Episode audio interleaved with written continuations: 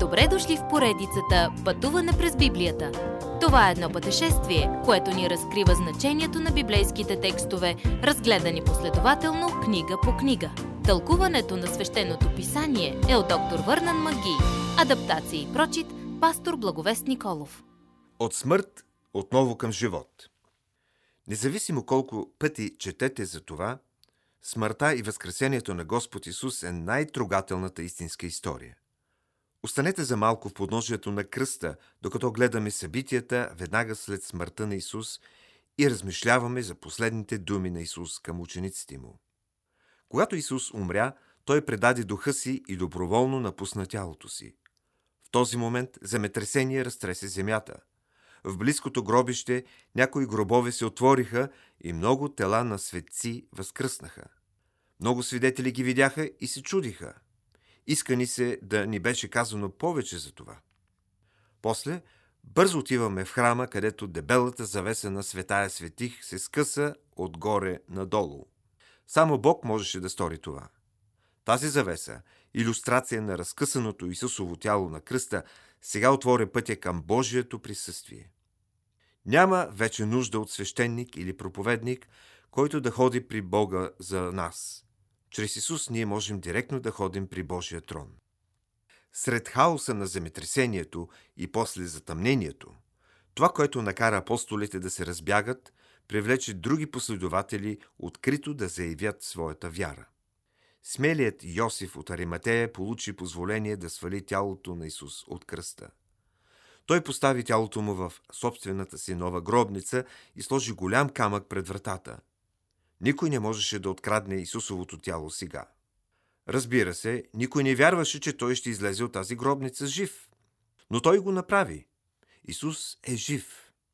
Благовестието лежи на две велики колони – смъртта на Исус и възкресението му. Всички други религии записват смъртта на своя водач. Само християнската вяра записва възкресението на основателя си. Само Исус е жив. Какво ще кажем за стражите, пазище гроба? Техните власти им казаха – кажете, че сте заспали и че учениците му откраднали тялото. Ще ви платим. Такова жалко оправдание беше алибито в първи век, с което да се обясни възкресението на Христос. Неверието вече е имало 19 века да примисли нещата, но други алибита не могат да обяснят доказателствата. Пак при гроба ангели казаха на верните ученици Не е тук, защото възкръсна, както и каза. Елате, вижте мястото, където лежа Господ.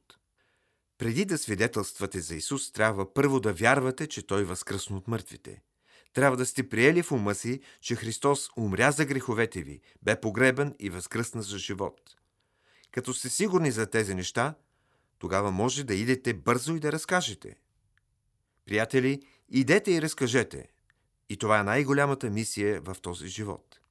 Исус, говорещ като цар, каза на учениците си от всички възрасти да идат и да създават ученици от всички народи, като ги кръщават в името на Отца и на Сина и на Святия Дух. Матей е благовестието на царя. Исус се роди като цар. Той живя като цар, умря като цар, възкръсна като цар. И той ще дойде отново на тази земя като цар на царете и Господ на господарите. Нека привилегията на живота ви бъде да му се поклоните днес. Уважаеми слушатели, вие чухте една от програмите в поредицата Пътуване през Библията. Ако ви е допаднало изучаването, заповядайте на www.ttb.bible,